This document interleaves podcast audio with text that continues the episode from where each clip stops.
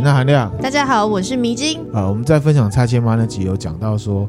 啊，有一部改编自陈耀昌医生的一本小说《傀儡花》，嗯，那这个剧呢就是斯卡罗。那我们刚才看的第一集，对哦，觉得是很好看的。然后呢，我在 Facebook 上面有看到我们的蔡总统也在分享这部剧，嗯。哦，那其实是有关系的，因为他本身就是屏东风港，嗯，然后他是客家人嘛。那斯卡罗这部戏发生的地方就是在南台湾，嗯，屏东恒春垦丁这个地方。那我们分享的话呢，只是会介绍这部剧的时代背景，然后还有真实历史。好、嗯，因为呢，我在 PTT 上面呢看到有个乡民说啊，这样的剧啊，背景知识好多、哦。还有人质疑说，好、哦、像这样的剧啊，为什么有办法会想要把它行销到世界上面去？其实我刚刚跟米之音聊啊，米之音也觉得说、嗯、这很问号，看到这个是很问号，对啊就是、为什么会有这样的想法？对啊，那其实就是台湾人的历史、嗯，所以我觉得我们认同度。这不晓得要怎么样加强，我这不晓得。我觉得这算是开始啦。我觉得像斯卡罗这部片，就是觉得感受得到都有在支持这部片。我觉得算是就是起步啦，至少有这样子真正在讲台湾自己在地的故事。其实我在分享蔡千嬅或者是郑芝龙，或者是后来讲到斯卡罗的时候，其实我对这样子的题材的东西都是还蛮渴望的，因为我们以前的历史都不会教这个，对，那我们就是要靠自己去挖掘。那我们这一集呢，就来分享斯卡罗的时代背景。好，其实啊，如果听友有听郑芝龙或者是蔡千妈那集啊，就会知道，其实台湾这块地方啊，从明朝开始到清朝，嗯、特别是清朝哦，都号称说统治台湾这片土地。可是实际上呢，能力不够，意愿也不是很够，因为大中国主义，他其实不是很想管，他就是只想要号称说那是我们管的，哦、那所以搞出很多事情嘛，嗯，啊，比如说海盗啊，嗯、我想要问一下明志呢，我们历史以前就念说，呃，郑成功赶走了荷兰人嘛，对，对不对？对，那荷兰人之前呢？台湾这块土地上面住什么人？原住民在这块土地本来就有建立他们自己的统治政权。随着时间的演进，一直到清朝，也就是斯卡罗这个时代，这个政权呢都一直保有自己的独立性。而且呢，这个政权里面除了 leader 是原住民之外，在平地还有很多的汉人、客家人。然后呢，平地还有我们之前分享过的原住民有分。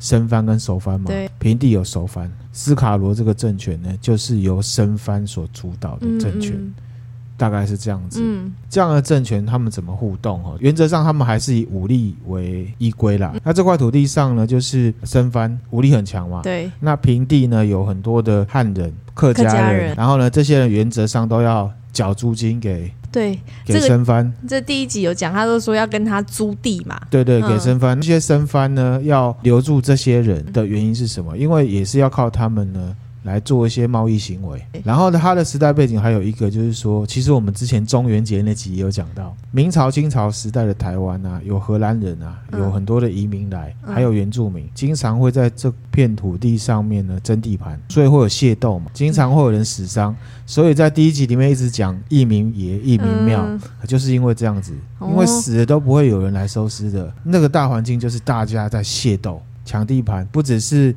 平地的跟原住民，平地人里面汉人也会跟客家人客家人打，对，对不对？打来打去那夹在中间的原则上就是熟番。对，因为他会跟生番互动，嗯，他也会跟平地人互动。嗯，吴康仁他就是演熟番的角色。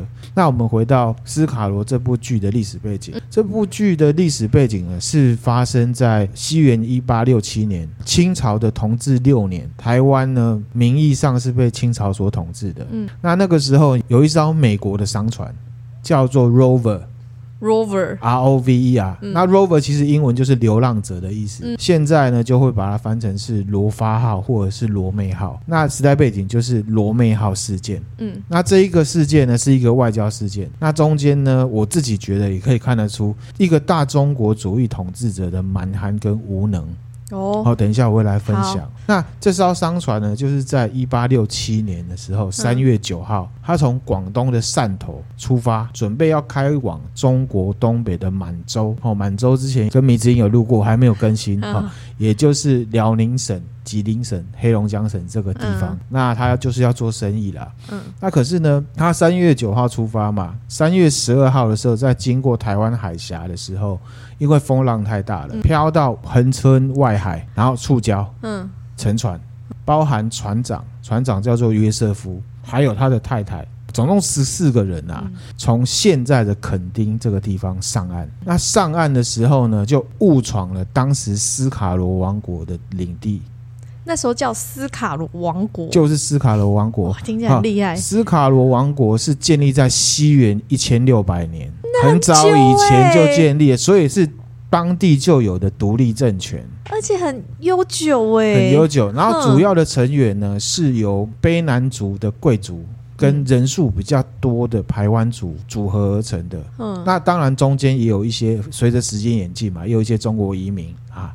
然后还有什么客家人，就是刚刚讲的那些组成分子。嗯嗯，那卑南族虽然是贵族，就是他们一开始打仗打赢了，所以他们是贵族。可是因为排湾族比较多，所以呢互动多了之后，这个卑南族的贵族就互相彼此的排湾族化，然后排湾族也。卑南族化，嗯，然后呢，斯卡罗就是他们的统一的名称，嗯，而且斯卡罗这个王国呢有十八个社，你知道原住民部落是以社为单位哈，嗯，那斯卡罗的大头目呢就是这十八个社的领导者，嗯，清朝叫他们狼教十八番社，荷兰政权呢称他们为狼教，嗯，那他们统治的区域呢就是呢大概现在的台东县的太麻里。金轮大屋，还有屏东满洲，满洲，嘿，屏东有一个满满洲，有有满洲，嗯，我们开车下去垦丁的时候就会经过，经过然后还有车城一带，恒春那一带，他统治的就是那一块区域。好，那回来哈，那罗妹号的十四个成员啊，从现在的垦丁上岸之后，看到什么？是看到有人在上面骑水上摩托车吗？那不可能，啊，不是的哈，就遇上了斯卡罗。他们当地的一个社、嗯、叫做龟仔撸社，其实他那个撸是用手去撸东西，撸东西。对，龟仔撸社。就遇到这些原住民部落的人，他们就被除草了，十三个人死亡。这十三个里面有四个美国人，包含船长跟船长的老婆，还有另外两个美国人，然后其他九个都是清朝的人，我们这边就称他为清国人。然后还有一个。活下来，一个也是清国人活下来了。嗯、那这个船员呢，他就跑去高雄的清朝官府报案。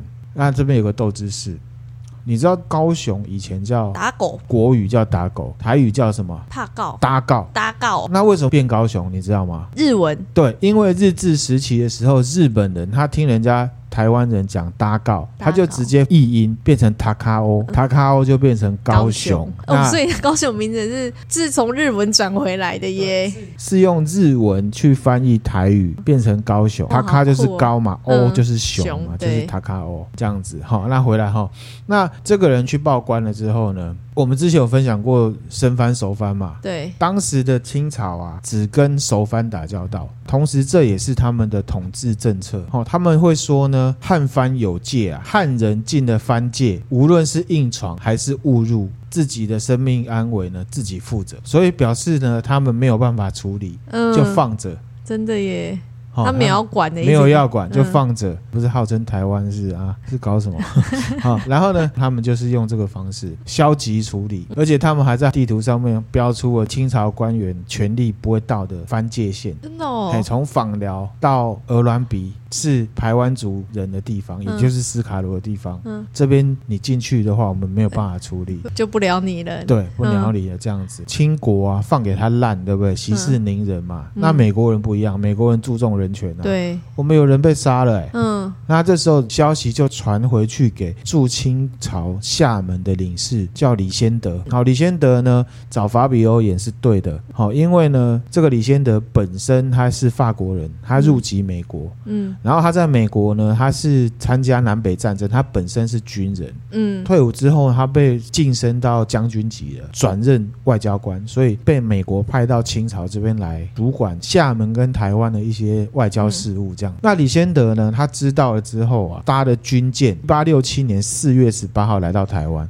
他那个剧里面，他是坐一条船，很文青的感觉嘛，对，好像是自己慢慢划过来。我觉得这个剧可能因为是小说改的，所以可能对李先德有一些美化。因为其实，在历史上，李先德呢到了台湾之后，他是要求台湾总兵刘明登，嗯，好、哦，这个人要记得，这个人很有趣，很妙，跟刘明登说呢，要合力，好、哦，我们这边有军舰，那你们这边呢也有清军嘛，直接攻打斯卡罗，要求他们把尸体交出来，然后要他们不准再这样干了，游说这个刘明灯，他说我们现在武力人力都够啊，那可是刘明登说你准备好了，可是我们没有准备好啊。他他真的是这样讲啊，他是这样讲啊。就是刘明灯在台湾也是过爽爽的，根本就没有在那个。特别是他们对边疆就是这种看法，发配边疆。你看从明朝、清朝对台湾的态度，爱管不管，就是觉得啊那个地方可有可无的。反正就只是想说他是我的人呐、啊，那但是就是他发生什么事跟我无关、啊。对，所以呢，刘明灯其实他也是因为自己人微言轻啊，不敢自己做决定。那个美国来的外交官呢、欸？但他不会想要巴结美国人吗？我们前一阵子才分享过彼得原理啊，哦、他的主管是谁啊？也对啦，是啦，对啊，对啊，他不会想要靠那个，好吧，好吧，就是这样子，这个没有上进心的家伙。那他就说：“你们准备好了，我们没有准备啊，作罢。”嗯，所以呢，他这次来想要跟斯卡罗的大头目说起赌来对谈，你说李先德是？对，讨论这件事情，嗯、可是呢就被禁止入境。哦，你说他进到那个十八番社里面的时候，就说。被生番挡住，所以不要来。你不能进来，我管你跟清朝什么样？清朝跟我无关。嗯嗯，因为他是独立国家，对。他有权拒绝他。被拒绝之后，他就要离开了嘛。他离开了之后，他四月二十二号啊，李先德开船到高雄，然后跟当地的一个英国领事跟他聊到这件事情就对了。那这个英国领事啊，就跟他说，他早就知道罗美号的事情，早就知道。可是清朝没有任何动作。连来打听消息都没有，想说哦，阿 Q 精神没有，嗯、我当做没听见，他就不会发生的。精神胜利法，好，五月的时候，透过外交手段，再次的要求清朝跟美国出兵攻打斯卡罗。他要直接攻打，四个美国人被斯卡罗杀了。嗯、啊，你们清朝不是号称台湾是你们管的吗？啊，怎么连这个你都没有办法？嗯，他就去施压。可是呢，台湾总兵刘明灯啊，本来就跟他说，哎呀，我没准备好，对不对？对这一次呢，因为直接这样子施压，他就直接说：“我拒绝。”因为呢，斯卡罗统治的这个区域啊，很危险，而且呢，不属于清朝的管辖。看着清朝这么摆烂啊，那美国就打算要硬起来。一八六七年，也就是同年六月，派了两艘军舰直接来讨伐斯卡罗。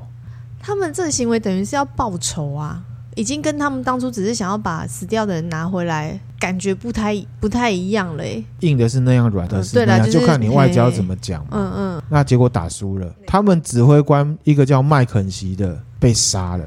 哼，被杀了之后，美军撤退。哇塞！那回去之后，这下问题大了，变成外交事件，对不对？因为等于是两个国家打起来啊，是不是？对，两个国家打起来。嗯、那清朝吓到了，因为清朝都一直胡乱人家，两面手法，这里我管了，可是自己又管不了，又没能力管。嗯、啊，叫你打你又打不了，你又不打，那就很奇怪啊。这时候清朝就吓到了。因为万一惹到美国不高兴，那可就完蛋了。他现在才想到这个问题吗？啊，你看这中间代表什么？人命不值钱。当初死掉的清朝人也有九个，他根本不想理你。哦他只在意美国会生气，对耶。然后他就派了一个人，谁台湾总兵刘明灯，又是他，他，他不是准没准备好吗？然后就带了五百个清兵要去找斯卡罗大头目卓奇笃，要协调。嗯、可是呢，卓奇笃呢不跟刘明灯谈，因为卓奇笃对他印象不好。是我也印象不好。好，那李先德他在旁边看这个刘明灯啊，根本就是来搞笑的嘛。所以好像是哎。所以呢，他就在一八六七年十月十号。的时候，李先德带了这一个爱考爱戴罗的刘明灯，在打狗地方的一些士绅，还有一个重要的英国人毕奇林。嗯，毕奇林呢，其实跟斯卡罗的人民是交好的哦，而且他跟卓奇笃有交情。是哦，他是卓奇笃是信任他的哦，在他的引荐之下，嗯，跟斯卡罗的大头目还有他们的人呢，约在斯卡罗国境内的一个地方。哎，我们有去过出火那里哦，他们在出火要谈这件事情，伴随着火焰吗？对。好酷哦！约在那个地方，好有视觉效果。我们先讲李先德的记录。好、嗯，他在谈的过程，他第一次见到卓奇笃的时候，嗯，他说卓奇笃大概五十岁，身材不高，可是呢很精壮、很精悍，而且呢个性很乐天，讲话呢其实也没有人家讲的生番这么的凶猛，然后攻北存掐。嗯，还蛮和谐、蛮和气的。嗯嗯，虽然穿着原住民的服装，可是他是留清朝的辫子的，所以其实它是有被汉化的。哦，真的耶！因为文化嘛，嗯、就是会这样子交流，而且他也跟汉人有一些交流嘛。对对对，嗯，谈的时候他旁边有好几个头目，另外还有两百个原住民的男生女生围着他们。然后呢，他们在谈的时候，美方啊，也就是李先德他们是没有带武器的。嗯，可是呢，卓杞笃那边呢，每个人呢脚中间都夹了一把枪。在会谈的过程里面啊，我觉得李先德真的他应该就是外交官，而且他是军人出身的，很带种。嗯嗯，他就直接问卓奇笃说：“你为什么要杀害我们美国的公民？”然后卓奇笃啊，他就说。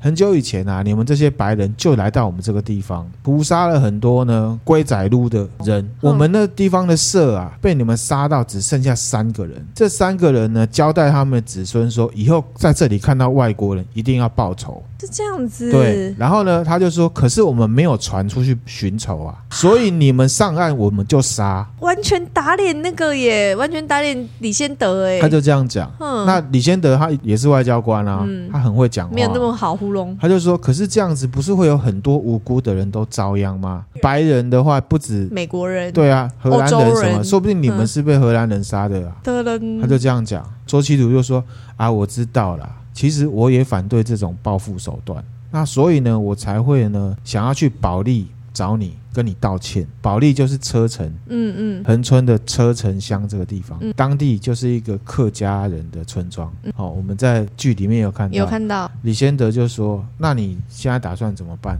你既然要跟我道歉，那你打算怎么办？嗯，周西毒就说：“嗯，怎么办哦？啊，我先讲，如果你要跟我们打仗的话，我们一定奉陪到底。可是呢，输赢是不一定的啊。那如果呢，你想要跟我和好，当朋友的话，我们的和平会是永远。哦，原住民。所以呢，我真的觉得哈，以前我小时候都会被灌输说还那怎么样，还那怎么样哈。其实那个都不是，那个就是你戴着有色的眼镜。人家的首领这么有智慧啊，真的耶。”卓七度已经给台阶啦、啊嗯，他就说：“那我今天是来交朋友。”然后呢，卓七度听了之后有没有？他就叫所有人把枪放在地上，嗯，跟李先德说呢：“我们尽弃前嫌。”那卓杞笃答应李先德一些事情，就是说呢，不可以屠杀来到他们这个地方的海难的受难者。嗯嗯、然后呢，以后有遇到这些白人海难的话，要把他送到狼礁，就是他的国境里面的汉人手上。那卓杞笃他也答应，同时还交还了罗妹号上面团长夫妻的尸体，还有一些财物都还给他们。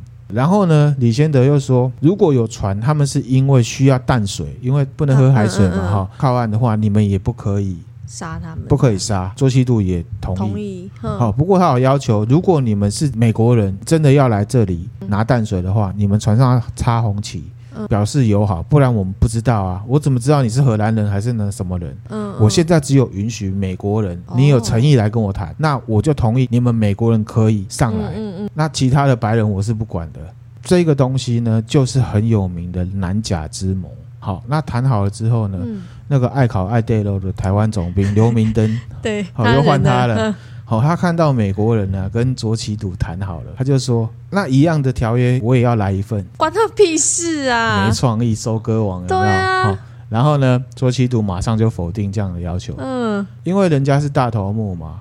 看得到重点的啦，你是圆的，是扁的，看得很清楚啦。嗯、在李先德的外交记录里面啊，有讲到卓杞笃啊，派他的两个女儿当做使者。表示呢，卓杞笃非常的善待对自己尊重的人，而且他也看得起美国人的勇气。嗯，因为当初那两艘军舰上来的时候，美国指挥官看到山上子弹一直打，一直打，他还是很努力的要冲上来。虽然打死他了，可是他对这个人是敬畏的，就是你是勇敢的。嗯，他对清朝的官员的想法就是另外一个方式。其实后来呢，说要谈啊，他也是有，他派两个女儿去跟刘明登谈。为什么？他还是有派去哦。对。为什么？就是我爸爸看不起你们，所以叫我来，我女儿来谈这样。因为我爸爸不想跟你们打交道。嗯嗯。后来也没有签，也没有签，就是破裂这样子。好，你说要谈好了，那我我跟你谈。可是其实我就是不想要跟你签。嗯。跨立博啦，应付你啦。你熟啦啦。嗯，应付应付是。对，就这样子。那这个事情就是一八六七年发生的。对。美国跟斯卡罗这两个国家口头上谈好南甲之盟之后呢，隔年一八六八年的时候，美国就向清朝来建议说，哈，对台湾。狼叫龟仔路这个地方要设立炮台，嗯，就是虽然去谈了，对方也说 OK 了，嗯、可是呢，他们还是会害怕，所以建议清朝的人在那边协防就对了。嗯、可是呢，清朝的反应就是兴趣缺缺，就是大陆思想、大中国主义，他们的重点就是那块大块、嗯、台湾这地方，他们管不了，也不太想管，不要烦我。没事，对没事就要不要烦我，对不要找麻烦。好，一八六九年的时候呢，李先德又再一次去找多西土，正式签书面的清善合约，又是另外一个之前讲好的哦，南甲之盟。对，他想要看说你之前讲，你实际上有没有照合约、嗯、啊？那不管有没有，反正我现在就是书面跟你签。为什么会这样签？你知道吗？因为美国认为清朝说过，斯卡罗王国不归清朝统治。他之前为了甩锅这样讲，啊，人家就当真了。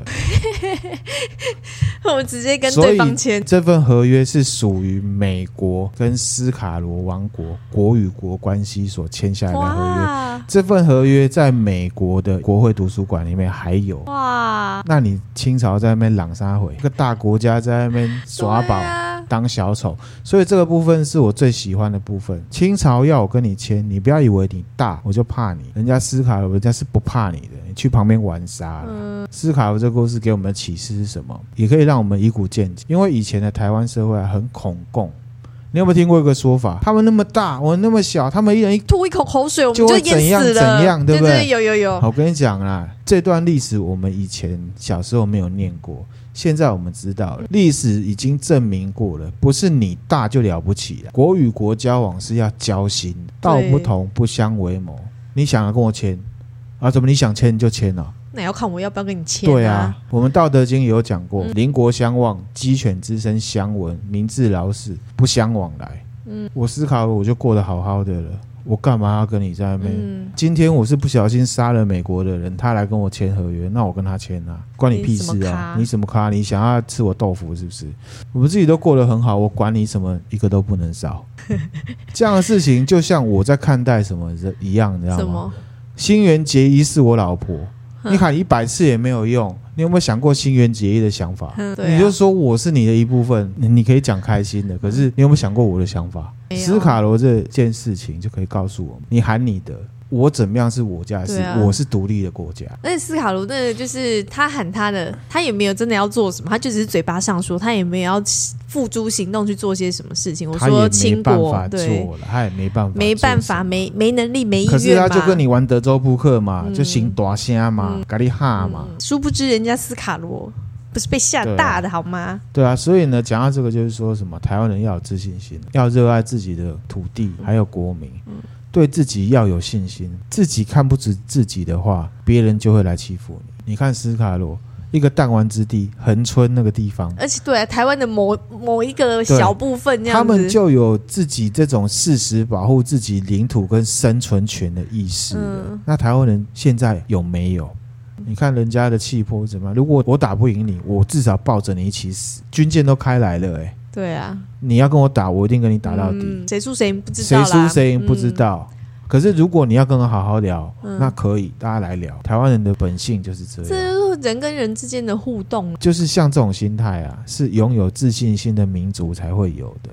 嗯，真的。希望大家呢都有这样子的自信心，爱自己的这种心。嗯，够爱自己的人是绝对不会有那种斯德哥尔摩情 M 属性，人家那边。吃你豆腐，在那边虐你，你还要去北部做打鼓，这种行为我觉得不可取的。嗯、哦，对，我要补充一下，这个罗妹号事件引发后来美国的军舰来打斯卡罗嘛，是美军第一次攻打台湾，嗯，历史上第一次攻打台湾，第一次。对，这个斯卡罗王国其实很有自己的 style，存在感是很强的 style。对啊，因为后来在一八七四年的时候，又有一个琉球王国的。一群船飘过来，又被出草。哼，那时候的琉球王国，以前在明朝的时候都是中国管。其实琉球也是一样，他们处境中国爱管不管的，也没能力管。后来被日本收去了，收去之后呢，不是进攻，直接收去，直接收走。对，以前呢还没有大政奉还的时候，是属于萨摩藩，嗯、现在就变成鹿儿岛，岛、嗯、那边的人飘到斯卡罗来了。嗯，然后又被出草。那时候呢，日本的政府已经明治维新完，他们直接雇佣李先德在找他。找他呢，去找斯卡罗的大头目。那可是那时候呢，卓奇笃已经过世了。哦，啊，跟那时候的大头目来协调。新的大头目说什么？其实很合理啊。他说，当初合约只有签白人，而且签就是美国人啊。你没有插红旗的，我就是会，当然不包含琉球人啊。你没有插红旗，你上来我 当然杀。嗯，那这时候呢，一样哦，一样的蠢事又发生了。这里先德就回来讲这件事情。那明治政府没办法，他要去找清朝。然后清朝就说：“哦哟啊，可是那地方又不归我管。”又一次，对，他又再一次，所以日本他就用这个说法呢，出兵台湾。嗯，那史称什么？牡丹社事件，这个也是很有名啊。之后再来分享。好，这一场战争是日本政府啊，明治维新之后第一次出兵打仗。哼，就是来打台湾。这个我们之后再来分享。就牡丹社事件这样子。好好好。那明治有什么看法？我们今天分享的内容差不多是这些了。嗯嗯嗯，我觉得斯卡罗王国原来它是它的历史那么悠久，刚刚是说西元一千多少六百六百年就存在了。但为什么这么台对台湾这么重要的事情都没有历史？因为以前记载之类的，以前的政府对啦，像我就很想了解斯卡罗的。在以前的节目一直在讲说，历史是统治者写的，他来到这里，他教你他们的历史。对啦。对啦，啊、我们台湾，然后就让你忘记了自己的历史，嗯、所以我们现在就很没有民族自信心，嗯、找不到自己的定位跟共同点。所以我觉得斯卡罗这样的戏，我希望大家可以支持，嗯、因为那是一种自我文化体系的一种形塑。我们找到真正属于自己的历史。而且说真的，那时候斯卡罗王国，你看他们就是那些地方嘛。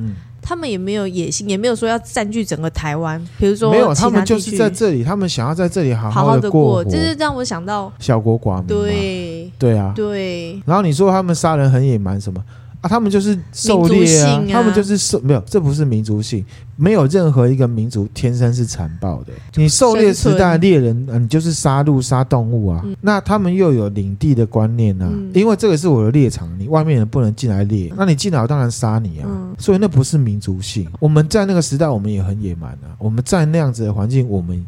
对，也会变成你现在口中的野蛮啊！这个就是放下成见的《道德经》讲的嘛。那什么叫做野蛮？你到底跟什么比？你觉得一个不野蛮的人活在山里面有办法过活吗？没有，他就会死。不，反正就是不是你死就是我死的那种感觉？对啊。没有，刚刚最后讲到琉球王国去，想说李先德是不是又帮琉球王国签了一个什么？没有，没有合约，没有，没有。刚刚才看了第一集，然后看到第二集前面一点点，就想说赶快来录，因为我觉得。